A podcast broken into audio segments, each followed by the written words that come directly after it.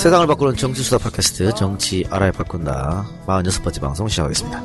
오늘 방송은 정청래의 키워드 분석을 중심으로 진행해 볼 텐데요. 네. 그 지금 우리 방송에 나갈 때쯤 한참 또 청문회가 있기 때문에 네. 청문회가 있는 날은 다운로드가 떨어지더라고요. 아, 그렇습니다. 네, 그래도 그래도 열심히 해주시기 바랍니다. 네. 오늘 준비한 키워드 뭡니까? 로드맵. 로드맵? 네. 음, 또 김무성 신당. 뭐부터 하실래요? 로드맵. 로드맵. 네. 무슨 로드맵이요?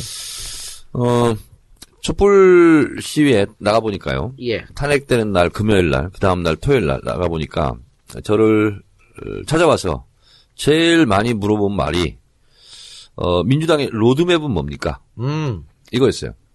그래서 앞으로 탄핵이 가결되고 조기 대선이 되는데 그렇죠. 어, 민주당은 앞으로 이 파고를 어떻게 헤쳐나갈 건지 로드맵을 가지고 있습니까? 라는 질문이 제일 많았어요. 예. 그래서 제가 어, 당내 주요 인사에게 에, 전화를 걸어서 예. 어, 지금 국민들은 이것을 또 한편으로 어, 궁금해한다. 예. 그러니 조만간 민주당의 전국 구상 로드맵을 발표하는 것이 좋겠다. 이렇게 제가 말씀을 드렸죠. 그런데 그 로드맵이라는 게 탄핵 후에 뭐 또 정치 상황, 뭐 대선 이런 거 다 고려해야 될 텐데. 그러니까 그걸 다 고려해서 그 또는 앞서 나간다 그런 얘기 말할수록 욕 먹는 거 아닙니까? 아니 그렇지 않습니다. 어. 어, 왜냐하면 어, 탄핵이 되잖아요. 어, 그 순간 60일 이내에 대통령 선거를 치러야 돼요. 그랬을 때, 어, 그 선거를 치를 준비가 되어 있냐 이걸 묻는 거예요 지금. 네네. 음, 그래서 아니 야당 지지자는 그렇게 물을 수 있는데. 그렇습니다. 예. 그래서 그거는 준비를 하고 있어야 되는데 준비 준비 사항을 그래 제가 체크리스트를 한번 해봤어요. 예. 봤는데 첫 번째 당원 당규를 손질해야 됩니다. 예. 어, 그래서 당원 당규는 대통령 선거 어, 6개월 전, 예. 180일 전에 후보를 선출해야 된다. 이 규정이 있잖아요. 예. 근데 이거를 또 바꿔야 되지 않겠습니까? 음. 그래서 당무위원회를 열어서 당원 당규를 손질해야 됩니다. 음. 준비를 하고 있어야 되고요. 또 하나는 지금 대선 주자들 있잖아요. 예. 어, 모임을 해야 됩니다. 비공개로. 그래서 모임을 해서 대선 경선 룰을 지금 조율해야 됩니다. 음. 그건 뭐 꼭 대선 주자가 아니어도 대리인들이 나와서 같이 모여서. 아, 그렇습니다. 예, 네, 그렇죠. 당연히 이제 대선 주자의 의중을 예. 100% 반영하는 거죠. 그래서 룰을 조율해야 됩니다. 그리고 언제일지는 모르지만 대략적이나마 어, 역산을 해서 어, 탄핵이 가결된다. 그럼 우리는 예를 들면 어, 뭐 2주 안에 아니면 예. 한달 안에 경선을 마친다. 아, 그리고 어, 지난번 대선 경선에 준해서 그것을 압축해서 실시한다. 예를 들면 한 달 동안 음. 순회 경선을 하잖아요. 전국을. 그러면 물리적으로 그것이 불가능하다면 묶어서 이렇게 하겠다. 예, 예. 서너 개씩. 예, 예. 예 를 들면 이런 것을 미리 대선 주자들과 협의를 해놓고 있어야 돼요. 음. 그리고 어, 또 하나는 국민들이 또 불안해하는 마음도 있잖아요. 뭐 안보, 뭐 경제, 또 트럼프 당선 이후에 트럼프가 어떻게 지금 세계 경제 기조를 가져갈 건지 그런 것도 대비를 해서 우리가 지금 어떻게 보면 국회로 지금 전국 운영권이 넘어왔잖아요. 그리고 새누리당은 사실상 뭐 분당 상태로 가고 있고 뭐 식물, 식물 정당화 돼 있잖아요. 그러면 예. 더불어민주당이 진짜 어, 수권 정당으로서 면모를 보여야 되거든요. 그래서 앞으로 국정을 이렇게 이렇게 끌어가겠다 하는 것을 대략적이나마 어, 원하더라고요 국민들은. 음. 그래서 그런 어, 로드맵을 어, 구체적으로 세세하게는 못하더라도 대략적으로 국민들이 좀 안심할 수 있도록 그것을 하는 게 좋겠다. 그 대리인들이 모여가지고 대선 룰 세팅이 제대로 되겠습니까? 다 각자 주장이 다를 텐데 자기 유리한 쪽으로 하겠죠. 아니, 그러니까 처음에는 어차피 간격이 되게 커요. 클 수밖에 없고 예. 각자 유불리에 따라 할 수 있는데 그것을 좁혀나가는 거예요. 근데 어, 보통 두 달 정도 걸리거든요. 음. 룰 미팅이. 근데 지금은 두 달 동안 할 수가 없어요. 그렇죠. 그래서 이것을 빨리 결론을 내야 돼요. 안 그러면은 굉장히 혼란스럽습니다. 그럼 지도부의 역할이 굉장히 커질 것 같은데. 그렇습니다. 음. 그래서 어, 공개 비공개 에, 어, 뭐 국회 뭐 이런 거 있잖아요. 또 당내 이것을 소리 소문 없이 빨리 그것을 좁혀나가는 합의 과정을 거쳐야 돼요. 비공개로 했으면 좋겠네. 네. 공개하면 또, 또 시끄러질 것 같아가지고. 근데 이제 룰 미팅을 하게 되면 어차피 기자들이 취재를 하고 예, 예. 어, 결국은 또 기자들이 쓰는 것은 또 싸우는 모습 좋아하잖아요. 그래서 그렇게 싸움을 또 붙일 가능성도 많은데 예. 어쨌든 조속히 이걸 마련하지 않으면 나중에 큰 낭패를 볼 수 있어요. 뭐 혼란은 당연히 있을 수도 네. 있겠죠. 그래요. 그 사실 뭐, 음, 다른 당은 뭐 생각할 필요 없을 거 아니에요. 다른 야당이 어떻게 로드맵을 짜는지. 뭐 그렇습니다. 일단은, 네. 일단은 민주당 생각이 그러니까 국민의당. 같은 경우도 자기들도 생각을 하겠죠. 음, 그러니까요. 네. 자, 그리고 또 하나 뭡니까?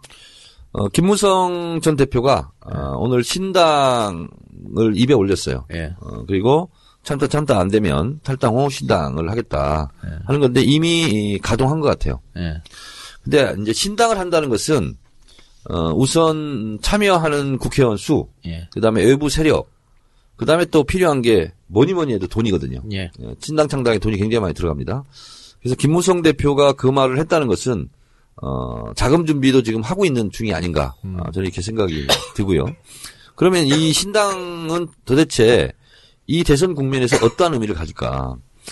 보통 대선을 앞두고 분당이나 분열이 되는 경우는 적습니다. 예. 왜냐하면 국회의원들이 총선을 앞두고 분당과 분열을 하지 대선을 앞두고 이런 경우는 드문 경우예요.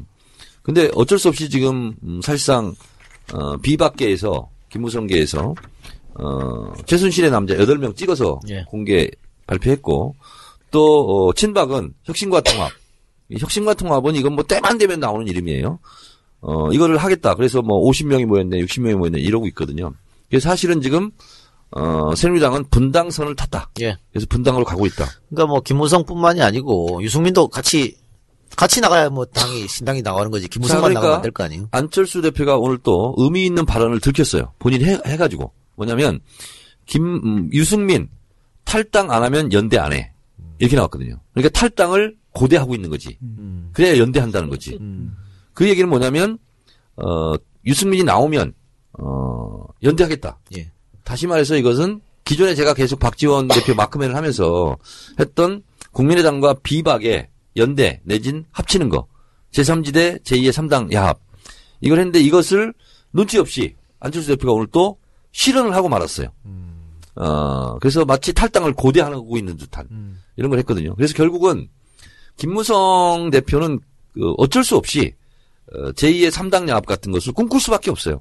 결국은 비밖에 데리고 나와서 정당을 만들고 국민의당과 그 다음에 뭐 중도 세력 뭐 이렇게 뭐 새로운 보수 그래서 했던 것이 뭐냐면 좌파 세력의 집권을 막아야 된다 이렇게 얘기했거든요.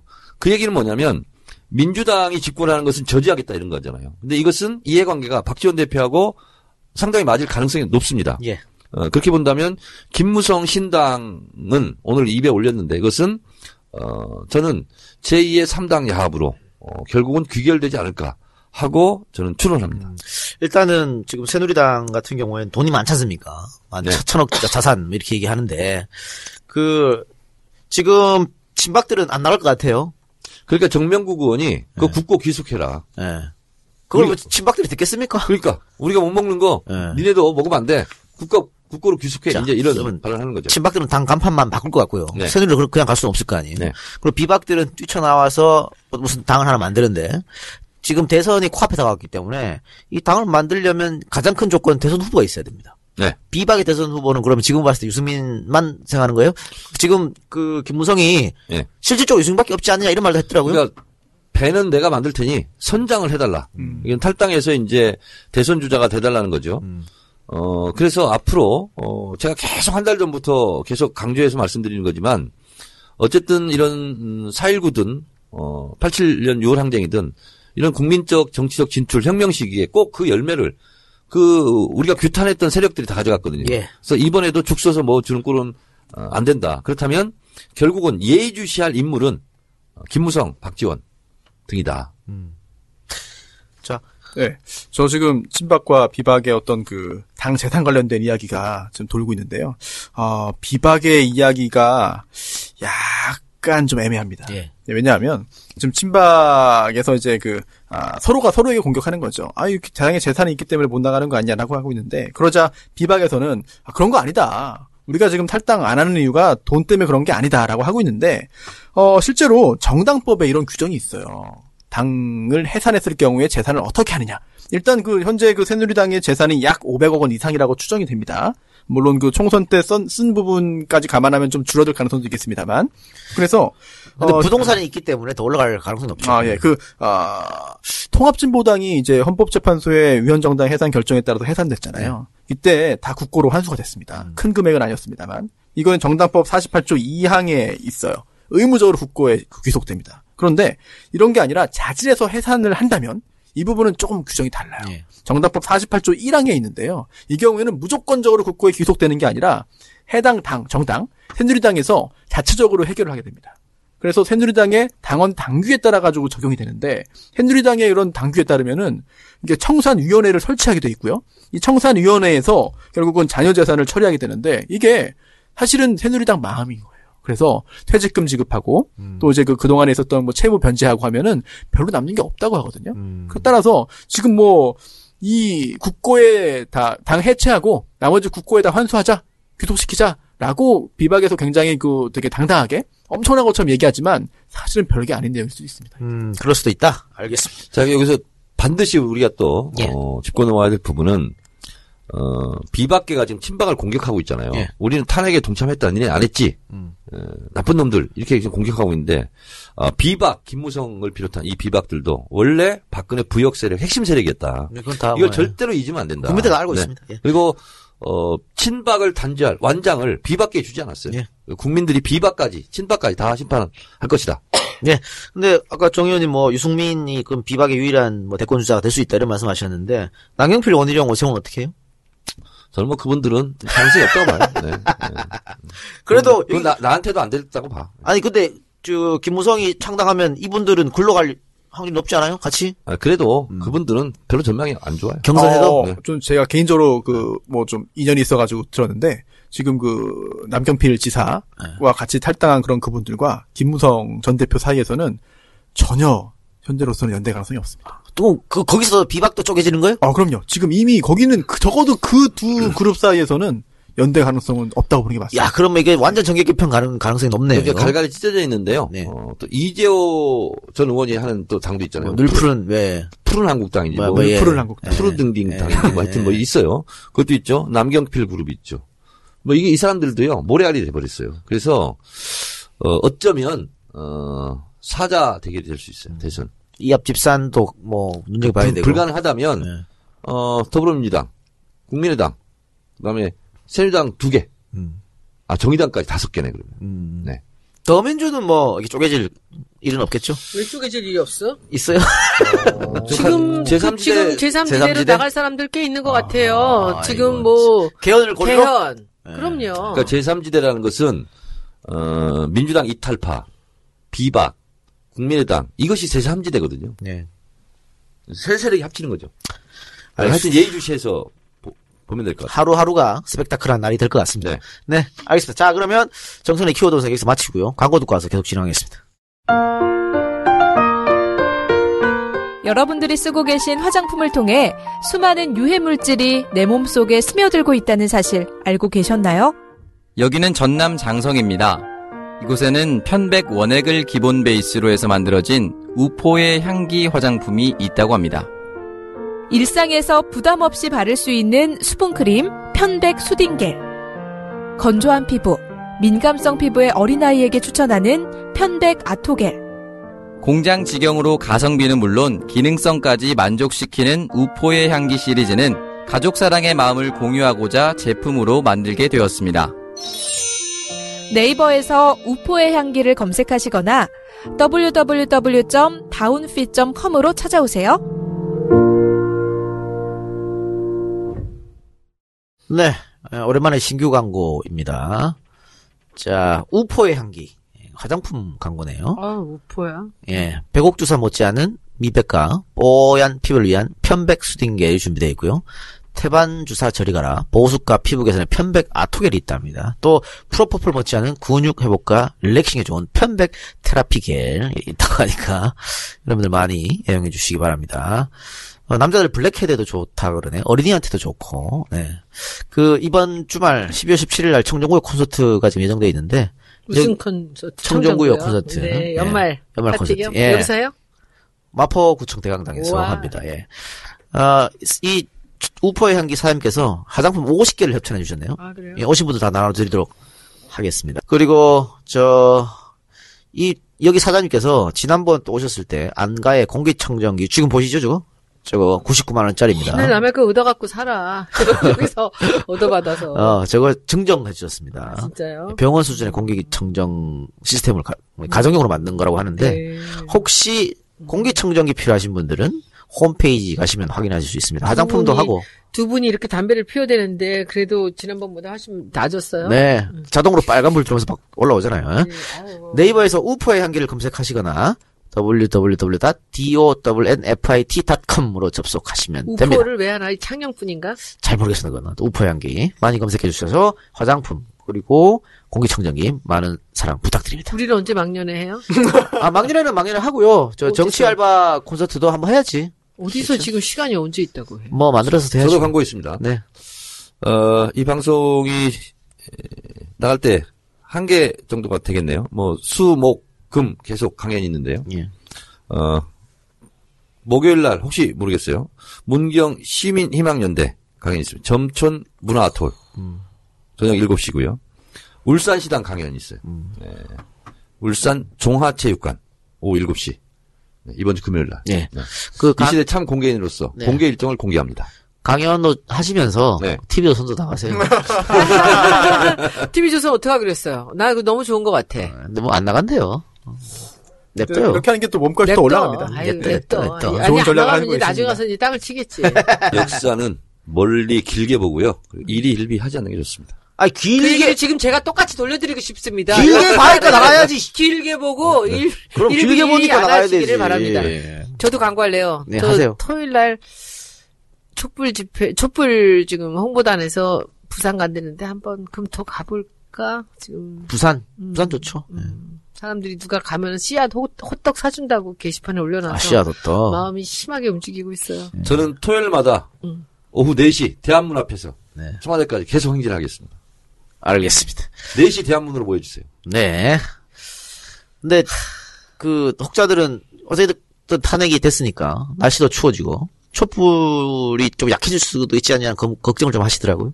근데 숫자는 의미가 없는 것 같아요, 지금. 나 네. 숫자는 이미 이제 의미가 없고, 이제 지속적으로 국민들이 에, 감시하고 있다. 닥치고 감시. 이럴 때는 그 슬로건을 하나 만들어가지고 우리 이제 이 토요일 날 현수막을 좀 바꾸고 싶은데 우리 변호사님 어떻게 하면 좋을까요? 현수막을요? 어떻게 그... 그 저는 그 헌재 분들의 이름을 하나씩 적어가지고 그분들한테 그 나라를 구하는데 동참해 주십시오 뭐 이런 거 한번 하고 싶거든요. 아, 나쁜 아이디어는 아닌 것 같습니다. 예. 아, 그 나쁜 아이디어가 아니란 건 별로 좋지도 않습니다. 아니 압박할 아니 필요가 예를 있죠. 들면 그런 컨셉으로 예. 한번 하면 어떨까? 네. 그래서 그러니까. 헌재에 대해서 압박이든 응원이든 아니면 뭐, 뭐, 예의 감시든 예의 주시든 뭐 예. 하는 것은 당연히 필요하고. 괜찮을 것 같지 뭐 않아요? 고민을 응원이 감. 압박이 아, 되는 거지. 그쵸, 응원. 예, 응원이면 응원을, 좋죠. 예. 응원을 심하게 하면 그게 압박이 되거든. 그게 제일 무섭거든, 사실은. 네, 다시 우리 얘기로 가서 검찰이 이제 최종 수사 결과를 발표하고 이제 수사에 손 뗀 것 같죠. 다 특검을 넘기고 사실상. 사실상 네, 그렇죠. 사실상. 네. 자 그러면 검찰 수사 어떻게 잘 네. 됐다고 보세요?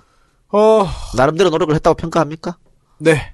애초에 처음에 그 좀 납득할 수 없는 그런 상황에 있었죠. 비해서는 최종적으로 볼 때는 나름의 그런 노력을 한 것 같고 물론 결과적으로 조웅천 의원이 비판한 것처럼 권력의 힘이 빠지자 이제 와서 그렇게 하는 것 자체를 잊어서는 안 된다. 결과적으로 볼때 뭐가 나왔다고 해서 어 성과가 좀 있어 보인다고 해서 과거에 이제 그 권력이 살아있을 때의 행태를 잊어서는 안 된다라는 경- 그런 그 아주 명문을 남기기도 했는데 거기에 전적으로 동의를 합니다. 하지만 그거와 별개로 그와 별개로 이번에 그 최순실 사태에 대한 그런 수사 뭐 짧은 시간 동안 그리고 또 대통령에 대해서 여러 가지 범죄의 그런 그 공범으로 공모 관계가 있다라고 적시한 점에 대해서는 높게 평가할 부분이 있어 보입니다.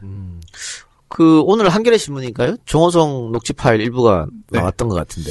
예, 그렇습니다. 이게 그 정우성 녹취 녹음 파일이 그 내용의 공개에 대해서 굉장히 그 여러 가지 기대가 좀 많았거든요. 예. 도대체 이게 뭐냐 듣고 싶다 그랬는데 여기에 대해서 공개가 되냐 안 되냐는 그런 논란이 있었죠. 그러다가 이제 그 아, 특검보 중에 이제 대변인격을 갖고 있는 이철규 특검보인가요? 예, 특검보가 이런 이야기했습니다. 필요한 부분이 있다면 공개할 수도 있다. 이런 취지의 이야기를 했기 때문에 앞으로 이제 그 특검법에 따르면은 그 대국민 보고가 있어요. 예. 그 브리핑을 할 수가 있는데 그 브리핑 과정에서 그런 내용 자체가 공개가 된다면 더욱더 여론을 더 뜨겁게 달구지 않을까 생각이 되고 예, 이, 이규철 특검보네요 죄송합니다 이규철 특검보가 했던 내용을 보면 이렇게 됐네요 상황에 따라 공개할 부분은 하고 그렇지 않은 부분은 공개하지 않겠다 공개하겠다는 건가요? 공개하겠다는 거죠. 그렇죠? 그런데 일단 지금 그 한겨레에서 단독으로 쓴 거는 뭐였냐면 그 말 그대로 최순실이 대통령이었다라고 하는 거죠. 그러니까 음, 박, 일부입니다. 전부는 아니고요. 박 대통령이 해외 순방 전에 최순실이 정호성한테 전화해가지고 시국이 엄중하니까 기자회견 한번 해라. 그 정호성이가 불가능합니다 했더니 잠말 말고 해라. 이랬다는 거잖아요. 예. 쓸데없는 소리 하지 마. 그 관례에 없으니까 기자회견 안 된다라고 했더니 그 다음에 이제 국무회의를 열거나 예. 이제 그 대통령 수석비서관 회의를 열어, 열어라. 라고 했고 그것도 좀 이제 좀 난처하다라고 했더니 아 이게 누가 상관이고 도대체 그렇죠. 누가 누구에게 어떤 권한으로 지시를 하는지 참 알 수 없는데 그 후에 실제로 이제 대통령 수석비서관 회의를 열어요. 예. 부랴부랴 엽니다. 그리고 또 하나가 그동안 정기적으로 열어야 되는데 4주인가요? 연속적으로 열지 않았어요. 예. 그러다가 최순실 씨가 이제 그 정호성 비서관에게 그렇게 막말을 동원해가지고 이야기를 하자 실제로 갑자기 잡았는데 예. 뭐 12시간 만에 잡혔다고 하더라고요. 잡혔는데 그 후에 정말 연후에 정호성 당시 비서관이 최순실 씨에게 보낸 문자 메시지가 있습니다. 음. 선생님 말씀대로 했더니 잘 됐다. 음. 감사합니다. 음. 이런 내용 보냈거든요. 음. 대통령이 누구인 나라에 살고 있는지 모르겠어요. 그러니까 그렇다면 검찰이 이야기했던 거 정호성과 공범이다 박근혜는 안종범하고도 공범이다 조원동하고도 공범이다 이렇게 되면 이것만 갖고도 대통령 탄핵이 가능한 거 아닌가요? 뭐 뇌물죄는 따로 놓고 아. 그럼요. 굉장히 중요한 사유인데 사실 헌법재판관이 어느 정도로 이제 그 보수적인 판단을 보- 여기서 보수적은 정치적인 게 아니고요. 법적으로 볼 때 좀 더 안정을 추구하는 그런 그 견해라고 보면 되는데 얼마나 보수적으로 사안을 판단할지는 지켜봐야 돼요. 지켜봐야 되는데 제가 뭐 많은 수의 국민들이 보시기에는 저를 포함해서 이 정도면 충분히 탄핵 사유 아니냐라고 보겠지만 그건 누구도 장담할 수 없거든요. 따라서 좀 판단을 지켜봐야 될 것 같고요. 어, 또한 뭐 누누이 말씀드립니다만 저희도 이게 탄핵 심리 절차 자체가 탄핵 심판의 심리 절차 자체가 형사소송법이 적용되기 때문에 증거조사도 엄격히 해야 됩니다. 예. 그렇기 때문에 이런 거는 조금 시간적인 측면에서도 국민들의 그런 여망에 부응하지 못할 우려가 좀 있어요. 그럼 특검 수사는 그 수- 특검 수사 과정에서 새롭게 드러날 수 있는 혐의가 있을 거 아닙니까? 있겠죠? 그거는 헌재 뇌물? 영향력을 줄까요? 어, 당연히 상호 영향을 주고받을 것 같아요. 현실적으로 주고받을 텐데 어, 특검 수사는 이제 날짜가 정해져 있죠. 시한이 정해져 있고 다만 이제 반면 어, 헌법재판소의 탄핵 심판 심리는 날짜가 정해져 있는 건 아니기 때문에 먼저 특검 조사가 종결되고 그 결과 발표를 할 것 같고요. 또한 어, 종합적인 최종 결과 발표와 그 기소가 아니더라도 어, 특검법 12조에 굉장히 특이한 규정이 있습니다. 그 아, 대국민 보고인데요. 수사 진행 상황에 대해서 음, 언론에 브리핑을 할 수 있다. 그렇게 돼 있어요? 네, 그게 있어. 특별히 이번 특검법에 이렇게 들어가 있거든요. 그래서 거기서 중간중간에 이제 확인된 사항들을 이야기를 한다면, 그걸 가지고 이제 그 증거화해서, 증거화해서 이제 그 헌재에 제출하고 증거조사 절차를 거치거나, 아니면 헌법재판소법에 이런 규정도 있습니다. 헌법재판소가, 아, 이제 재판부가, 음, 필요한 그런 그 자료가 있다면, 국가기관 등에 그런 그 제공 요청을 할 수 있다. 정확한 워딩은 지금 기억이 안 나는데, 요청을 해서 그걸 받아볼 수가 있거든요. 그런 것도 이제 그, 아, 탄핵 사건 심리에 있어 가지고 중요한 자료 중에 하나가 되지 않을까 싶습니다. 그리고 지금 그 검찰 조사에서는 없었던 새로운 뭐 증인 혹은 참고인들 있지 않습니까? 뭐 미용실 원장이라고 한다든가 또 뭐 그 청와대에서 음식을 만들었던 조리장이라든가 이런 분들도 다 참고인으로 부를 수가 특검에서 불러야만 할 것 같아요. 왜냐면은 이미 거기 얼- 세월호 7시간도 들어가 조사한다 그랬으니까. 그렇죠? 그럼요. 예, 그래서 아, 지금 현재 특검이 정말 해야 되는 거는 국민들이 납득할 수 있는 수사를 해야 됩니다. 결과도 그렇지만 과정에서 특히나 아, 수사의 대상 또는 그 참고인으로 불러서 진상을 규명하기 위한 노력을 함에 있어서 누구도 빠지면 안 돼요. 최대한의 노력을 해야만 그 결과에 대해서 국민들이 승복할 수 있거든요. 더군다나 이제 정보가 아, 이제 많이 공개가 되어 있는 세상입니다. 그래서 뭐 검사, 판사 뭐 이런 사람들만 아는 사실은 사실 많지 않아요. 예. 그래서 아, 이미 언론을 통해서도 뭐 종편 욕도 많이 좀 하고 욕도 많이 먹었습니다만 종편을 통해서 여러 가지 새로이 드러난 사실도 있고 예. 새로이 등장한 인물도 있습니다. 예. 이런 인물들에 대해서는 어, 참고인으로 이제 불러서 자초 지적을 정확히 들어야 결국은 그 특검이 진상을 밝히는 데 도움이 되지 않을까. 안 하면은 안 하고는 못 베일 것 같아요. 다 해야죠. 특검이 사실은 칼날 위에 서 있는 거죠 지금. 그래서 검찰 수사한 것보다는 더 강력하고 어, 더 어, 세세한 진실까지 밝히지 않으면 사실은 특검을 기대하는 것이 나중에 실망으로 돌아오잖아요. 그렇죠. 그래서 제가 봤을 때는 하나의 바로미터가 청와대 압수수색을 못했지 않습니까? 어, 검찰이 그래서 특검은 어, 예를 들면 그런 것부터 어, 돌파해내야죠. 음, 그렇게 하고 그다음에 김기춘 뭐 이런 사람들도 어, 검찰 포토라인에 세워서 우병우까지. 어, 우병우께 강도 높은 수사를 하고 뭐 이렇게 해서 어쨌든 뭐 구속영장을 청구하든 뭐 하든 간에 뭐 그런 조치가 있지 않고서는 국민들이 특검에 뭐 지금까지 검찰 나온 것만 가지고 repeat again 하면 되겠습니까? 그래서 검찰에서 지금까지 못했던 대통령 수사. 음. 대통령이 검찰 수사는 거부했지만 특검 수사까지 거부는 못할 것 같아요. 네. 또 지금 뭐 대통령도 아니냐 직무 정지된 상태니까. 대통령은 대통령인데 아, 일만 못하는 거니까. 그렇죠. 예, 네. 직무가 정지된 건데요. 이제 강- 만약에 아, 만약에 대통령이 이번에도 그 대면 조사를 거부하거나 이랬을 경우에는 특별검사가 아, 체포영장을 청구할 수도 있어 보여요. 음. 왜냐하면 그동안 대통령에 대한 강제 수사가 안 된다고 했던 그 주요 논거 중에 하나가 아, 주요 논거 중에 하나가 대통령이 직무 수행을 방해하면 안 된답니다. 특히나 이제 그 아, 내란 외환죄가 아닌 경우에 기소할 수 없다는 것도 대통령이 직무 행사를 방해하지 말자거든요. 국민이 선출한 거니까. 그런데 탄핵 소추 안의 가결로 인해서 직무가 지금 정지됐습니다. 그렇다면 사실 지금 국정을 수행하지 할 수도 없고 하지 않는 상태예요. 예. 그렇다면 국정 수행에 방해를 주지 않기 위해서 강제 수사 못 한다? 이 논리는 불가능하거든요. 성립되지 않거든요. 아니, 그러니까 안 나오면 관저로 가면 되잖아. 네? 관저. 그거 있을 거 아니야. 아니 와도 와도 안 아, 그건 받겠다고. 방문 조사잖아요. 그것도. 네, 방문 조사니까. 안 되죠. 그러니까 안 나오면 예, 쳐들어가. 안 나오면 쳐들어가면 되잖아. 음. 우리 말도 있잖아. 안 나오면 쳐들어간다. 노래 한 번.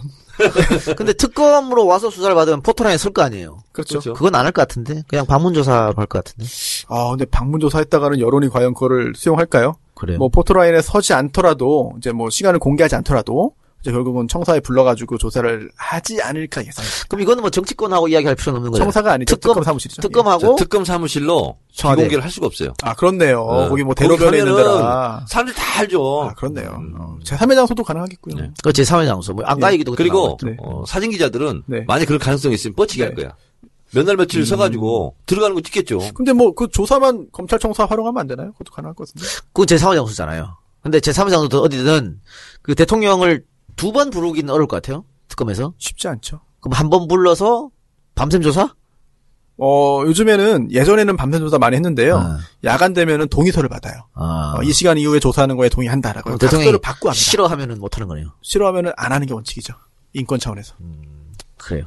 근데 그건 좀 지켜봐야 될 것 같고요. 알겠습니다. 그럼 광고 듣고 와서 계속 하겠습니다.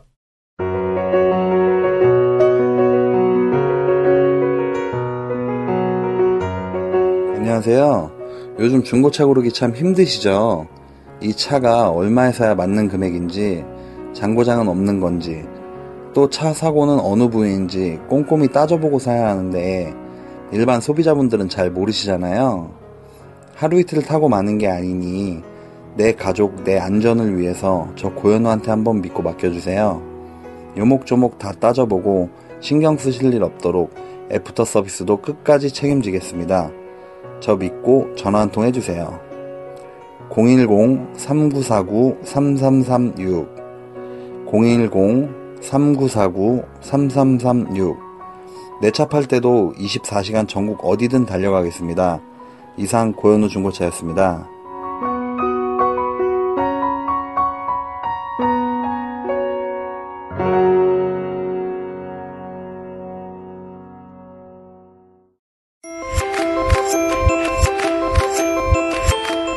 홈페이지, 쇼핑몰, 이미지 컷, 파노라마 VR 등 다양한 웹 컨텐츠를 제작하는 크로비즈입니다. 다양한 분야의 컨텐츠를 제작한 경험을 바탕으로 고객님의 상품과 서비스를 가장 효과적으로 홍보할 수 있도록 최선을 다하고 있습니다. 사전 기획에서부터 제작, 관리, 유지 보수까지 믿고 맡기실 수 있도록 고객과 소통하는 크로비즈입니다. 홈페이지는 crowiz.co.kr 또는 010-2835-6552로 낮이든 밤이든 언제든 연락주세요. 감사합니다.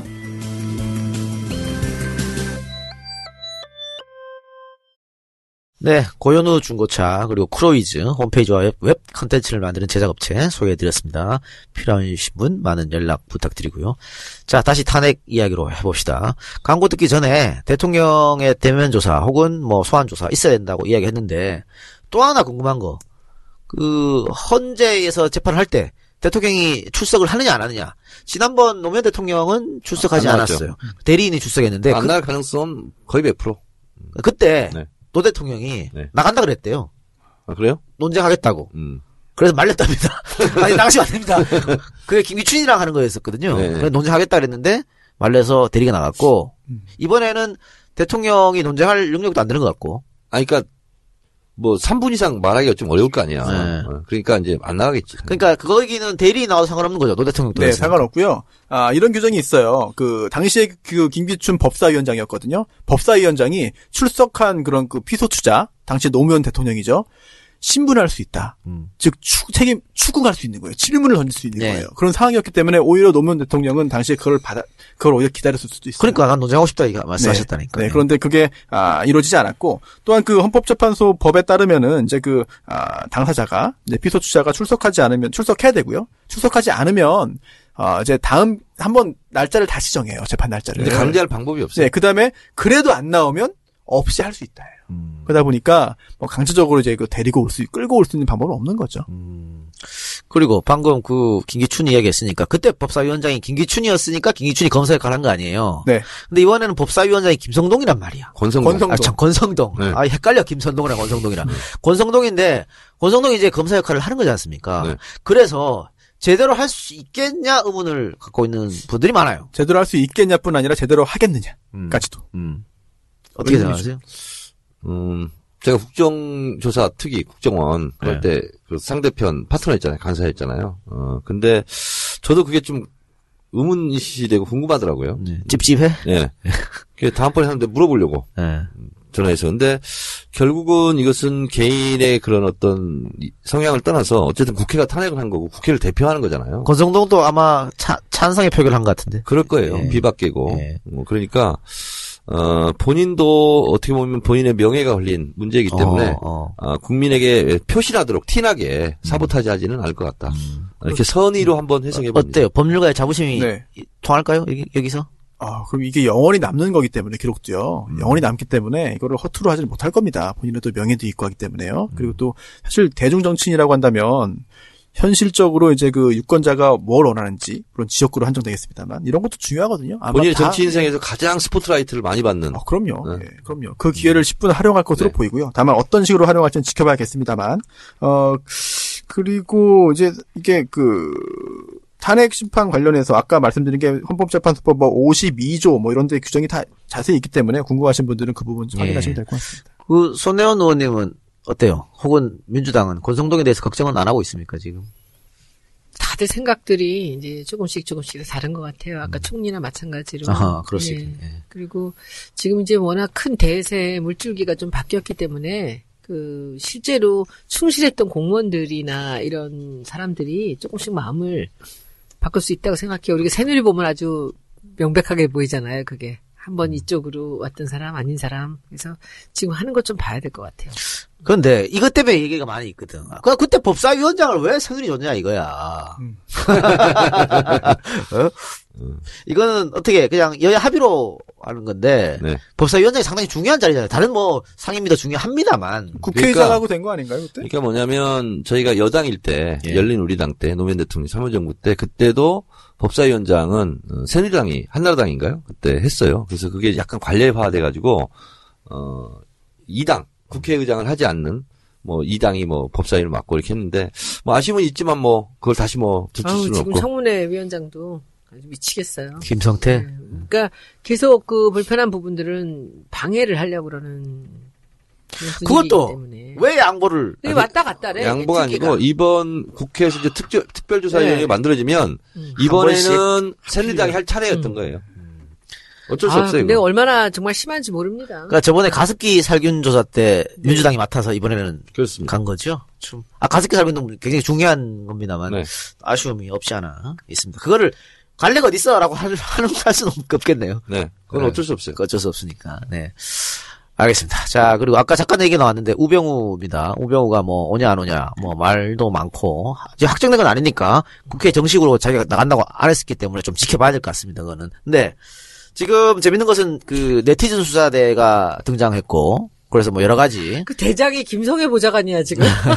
그래서 제 이름보다 지금 그 손혜원 보좌관 김성애가 더 뜨고 있어요 지금. 그래서 그런- 제가 이 저기 정청래 의원 걱정하니까 마- 마포 근처에 오지 마라 그랬더니 자기 나가도 마포는 안 나가니까 걱정하지 마시라고 그런데 너무 열심히 하고 있어요. 지금 그 정봉주 의원이 자기 전화번호를 까고 맨 처음에 현상금 200 걸어서 이게 시작된 거죠. 네네. 그래서 뭐 또 누가 돈을 많이 했더라? 안민석 의원 안민석 500만 원. 의원. 안민석은 500 묻고 정봉주 의원도 300 더 묻어가지고 네. 1000. 그래서 어, 저도 100만 원 쏘겠다고 했는데 우병우 국회 출석하겠다는 연합뉴스 촉보가 뜨자마자 어, 닫았어요. 근데 2천 정도까지 모였대요. 그래서 저도 100만 원 보내려고 했더니 계좌가 막혔어.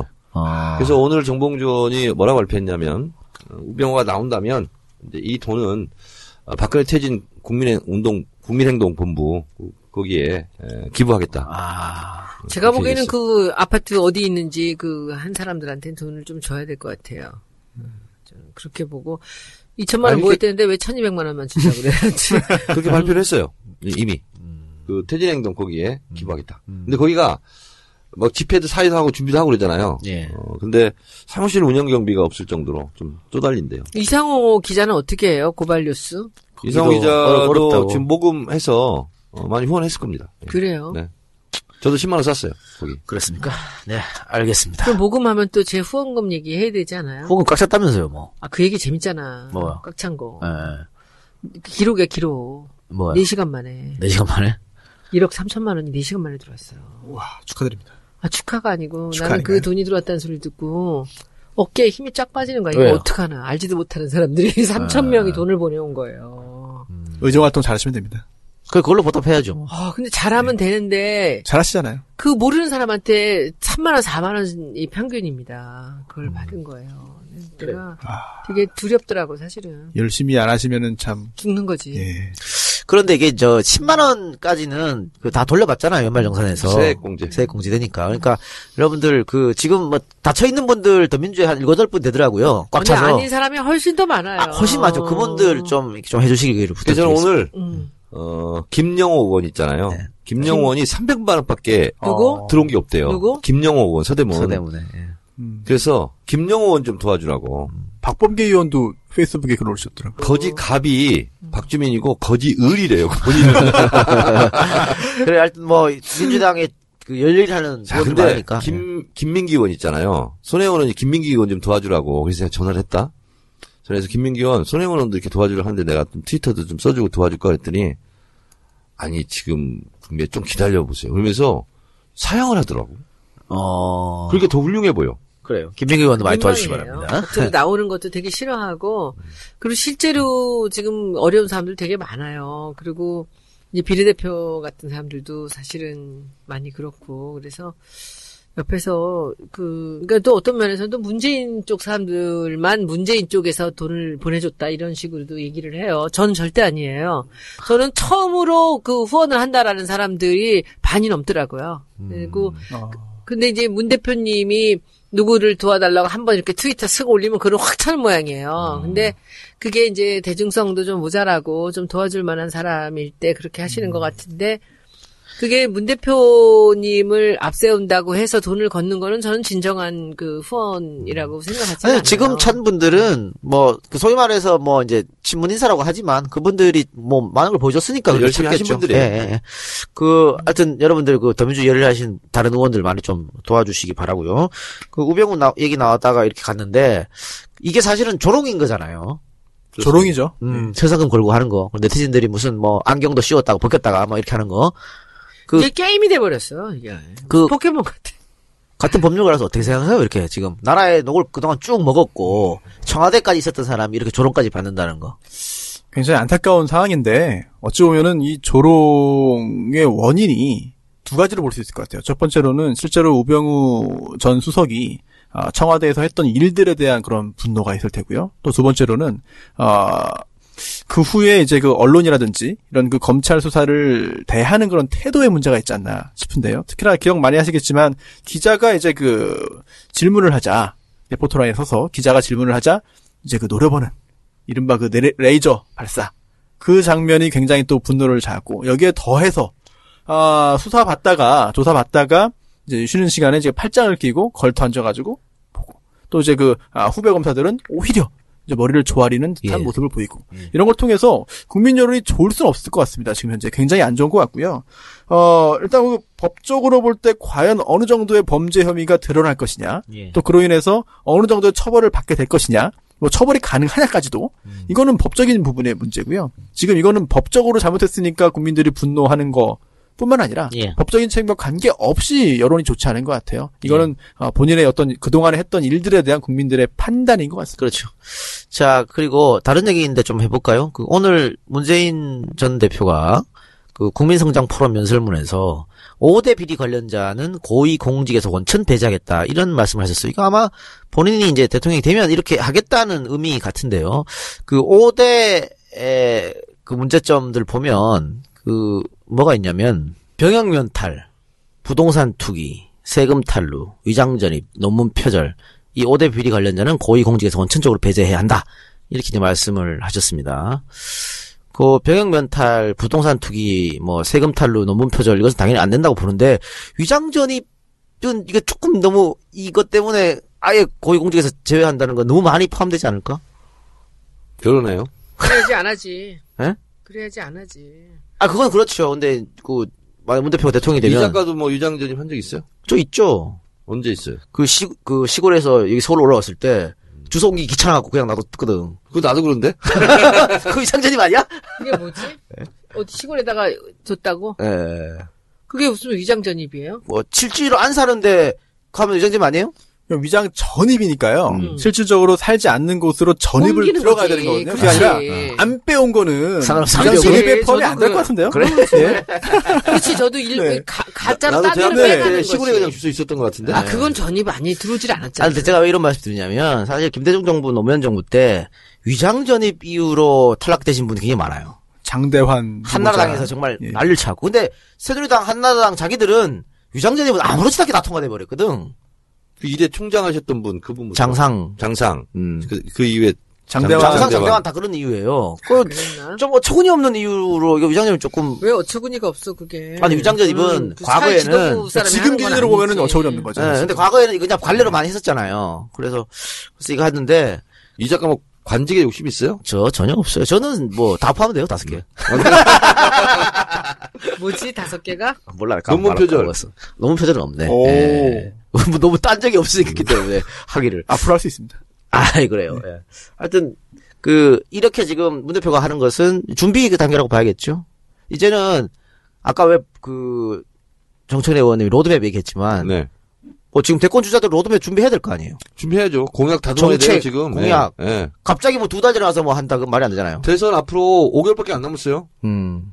그러니까. 그 원래 12월 정상적으로 한다면 지금 7월이야. 음. 그런데 저는 아주 오늘 걱정이 태산 같은데 지금 그 이거 지지율이랑 이거 지금 이재명 시장이랑 지금 안희정 지사랑 그 문재인 전 대표 이 얘기들 이거 어떻게 해야 돼요? 뭐 그건 냅둬야지 뭐 어떻게 해요. 냅둬야 돼요 그냥? 근데 지금이야 뭐 사실은 뭐 툭닥수닥 한건 어쩔 수 없는 것이고 또 아마 이 경선 룰 만들 때 아마 더 지금보다 더 치열하게 저는 싸울 것 같은 생각이 들어요. 이게 이제 현역 의원은 그이 누구 편을 들거나 이런 거 못 하는 거죠? 아니 상관없습니다. 그래요? 지난번 전당대회 당 대표 때 그랬죠. 음. 근데 이제 못 대, 하겠어요? 선 경선까지 적용이 된다면 그렇게 못하죠. 경선은 뭐 이게 이제 제가 뭐 당직 같은 거를 내려놓더라도 못 하는 거예요? 그러면 당에 아니, 그러니까 지난번 전당대회 기준이라면 못하죠. 어, 그러면 저만 할 수 있어요. 네. 저만 종횡무진 그냥. 아, 근데 지금까지는 안 그랬었잖아요. 대통령 선거 때는. 지난번 전당대회 때 그걸 룰을 만들었어요. 그거 대통령까지 포함되는 거예요? 선거 때까지? 그러니까 그걸 포함시키느냐 안 시키냐는 다시 그 차, 한번. 차후의 규칙을 정하기 나름인데 지난번 전당대회 때 현역 국회의원들은 누구를 공개 지지를 못했어요. 음. 하지 말라고 그래서. 그리고 공개 지지하면 경고 주고 음. 이렇게 했거든요. 대통령은 좀 다르니까. 어떻게 어떻게 결정할지는 모르겠어요. 음. 그것도 이제 당 지도부에서 결정하나요? 어디서 근데 이제 결정하나요? 그게 룰그 만들면은 룰 정하기 나름이에요. 그, 그 못하게 하겠지, 또 다. 근데, 정청래 의원님께 심각하게 질문하고 싶어요. 누구 편 들 건데? 어, 저한테 그런 질문을 요즘 많이 해요. 그러니까. 그런 질문 계속하면 내가 나가겠다. 어. 네. 뭐 어디 당을 나가는 게 아니고 대통령, 대통령이 나가겠다. 네. 아니 왜 나한테 당을 나가세요. 누구를 지지하냐 자꾸 물어보냐. 나는 그 나를 한- 지지한다. 그왜 서명하지 못하게 그런 대답을 명확하게 안 해? 아니 내가 나갈 수도 있는 거지. 어, 누가 나가냐고 안 나가냐고 물어본 게 아니잖아요. 왜 묻지 마라. 누구 있어요? 응. 둘 중에 아니, 뭐 제가 보기에는 있어요? 내가 이 예리하게 딱 보면 아직 마음이 흔들리는 것 같아요. 아직 안 뭐야. 정했어? 아니 마음 속에 네. 심지는 있지만 네. 어, 그거를 굳이 내가 미리 얘기할 필요는 않겠죠. 없잖아요. 예. 심지는 그리고 있지만 그런 그 심지가 흔들리는. 그런 것을 묻더라도 어, 저렇게 심지가 흔들린다고 어, 왜곡해도 나는 흔들리지 않아. 어. 음, 그래서 어, 지금 답변을 이렇게 하죠. 자꾸 그런 거 묻지 마라. 내가 나갈 수 있는데 나 내가 나를 지지한다. 그래요. 알겠습니다. 답변이 됐죠? 손은 말, 아니요. 손은 말처럼 이게 뭐 좀 재밌게 경선이 됐으면 좋겠는데 지금 이렇게 쭉 가면 이전투구 현상이 또 일어날까 좀 걱정도 되, 고 근데 그 후보자 군에 속하는 사람들은 도대체 어떤 생각을 하고 계실까요? 굉장히 궁금해. 모르죠 뭐. 다들 낙관하나? 어, 후보로 뛰는 사람들은 음. 본인이 다 될 거라고 생각합니다. 이긴다고 생각하고 나가지 그럼요. 않겠어요? 당연하죠. 지금 거기 100%요, 다. 그런 전원. 게 없으면 다리에 힘이 빠져서 못 뜁니다. 어, 내가 어쨌든 어, 문재인 대표는 당연히 내가 된다고 생각하실 하실 거고 예. 그 다음에 2, 3, 4등, 5등 후보들은 내가 역전할 수 있다. 어, 나는 역전의 에, 용사다. 이렇게 생각하니까 나가는 거죠. 질, 질 줄 알면서 나가는 바보가 어디 있어요. 근데요, 난 참 걱정이 참 많은데 이 경선을 해서 그 떨어진 2등, 3등, 4등이 1등을 돕나요? 도와야죠. 도와야죠. 네. 그렇게 만들어야죠. 다른 때는 도왔어요? 네. 음. 항상? 소극적으로 돕느냐, 적극적으로 돕냐만 있는 거죠. 음. 어, 다 돕는 척이라도 했어요. 그러니까 후보들은 그럴 수 있어요. 근데 그 후보를 지지한 사람은 그렇게 적극적으로 돕기는 어렵다. 그러니까 미국 대선 같은 경우도 샌더스 지지자들이 예, 적극적으로 안 했죠. 어, 힐러리를 안 했다는 거 아닙니까? 예. 그러니까 어, 그런 거는 결국은 후보자들이 역사적 소명 의식을 갖고 정권 교체를 위해서 나도 열심히 뛸 테니 나를 지지했던 분들 정말 열심히 떠달라고 본인들이 읍소를 해야 돼요. 김영삼이 예전에 그 무주 구천 구천도까지 뛰겠다고 한 것처럼 그렇게 지지자들 좀 마음을 좀 달래줄 필요가 김영삼 있죠. 대통령이 그건 상당히 멋있는 거예요. DJ한테 졌지만 난 열심히 뛰겠다. 그래서 뛴, 뛴 거잖아요. 그래 하여튼 그 부분 좀 지켜봐야 할 것 같은데 뭐 정의원한테 묻지만 말고 손 의원님은 있어요? 저야 뭐 맨날 언론에 다 나오죠. 음. 그런데 음, 요새 되게 고민이 많이 되는 게 그 제가 과연 모든 능력을 발휘해서 누구를 도울 수 있는 여건이 될까? 이것이 저는 약간 의문스러운 부분들이 손혜원. 의원이야 문재인, 문재인 대통령 만들러 왔다. 이미 뭐 다 선언하고 지금까지 쭉 그래왔잖아요. 근데 문재인 대표를 지지한다고 누가 뭐라 할 사람 없을 것 같은데? 음. 근데 아니- 아까 얘기한 것처럼 그 전당대회 룰이 그대로 적용되면 대놓고는 못하겠죠. 근데 그때 그건 글쎄 그렇게 또 준영이 될지는 모르겠어요. 좀 지켜보자고. 그건. 그래, 그래, 지금 예. 저는 사실은 홍보위원장을 이번에 총선 끝나고는 안 하려고 생각했었어요. 아, 대선까지 하셔야죠. 네, 그런데 예. 이 경선도 지금 문제고, 근데 이제 솔직히 저는 이게 걱정이 하나가 되는 게, 이 문 대표님이 될 것 같으니까 주변에 사람들이 너무 많아지는 것 같아요. 아, 그거야 당연하지요. 그게 당연한 거 아니겠습니까? 그런데 그 많아지는 사람들이 다 자기 분야들이 있잖아요. 네네. 그래서 과연 이 저한테 요청이 올까? 그것도 되게 걱정이 돼요. 근데 그거가 저 같은 경우는 또 그 뭐 한 부분으로 일하긴 좀 어렵잖아요. 그렇잖아요. 총괄하는 일을 해야지요. 그런데 아니, 뭐 허- 그렇- 본선에서 홍보위원장 잘하시면 되지 뭐. 근데 그게 항상 이원화돼 있었다는 거예요. 네. 캠프하고 당하고. 음.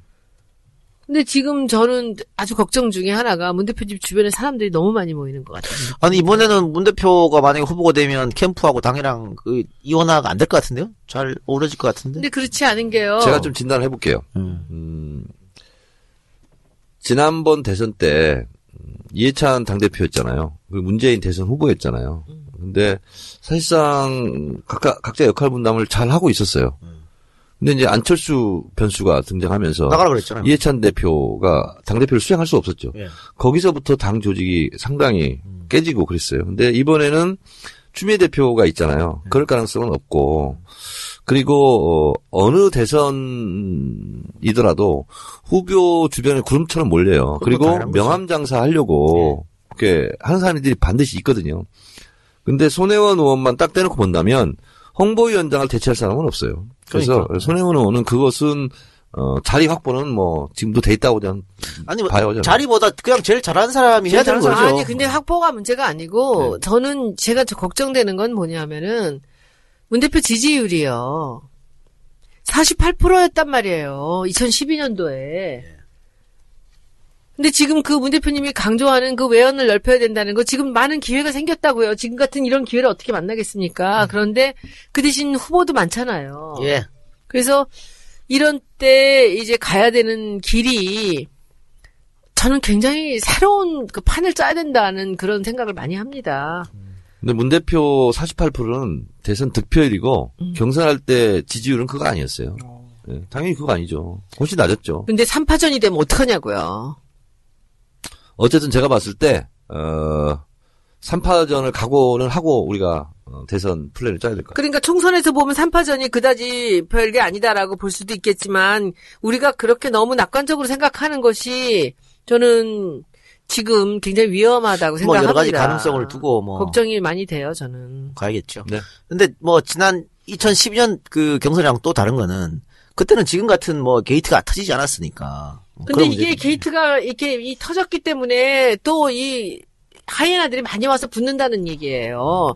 뜯어갈 사람들도 많죠. 이게 지금 중도층이 굉장히 많거든요. 지금 무당층이 있잖아요.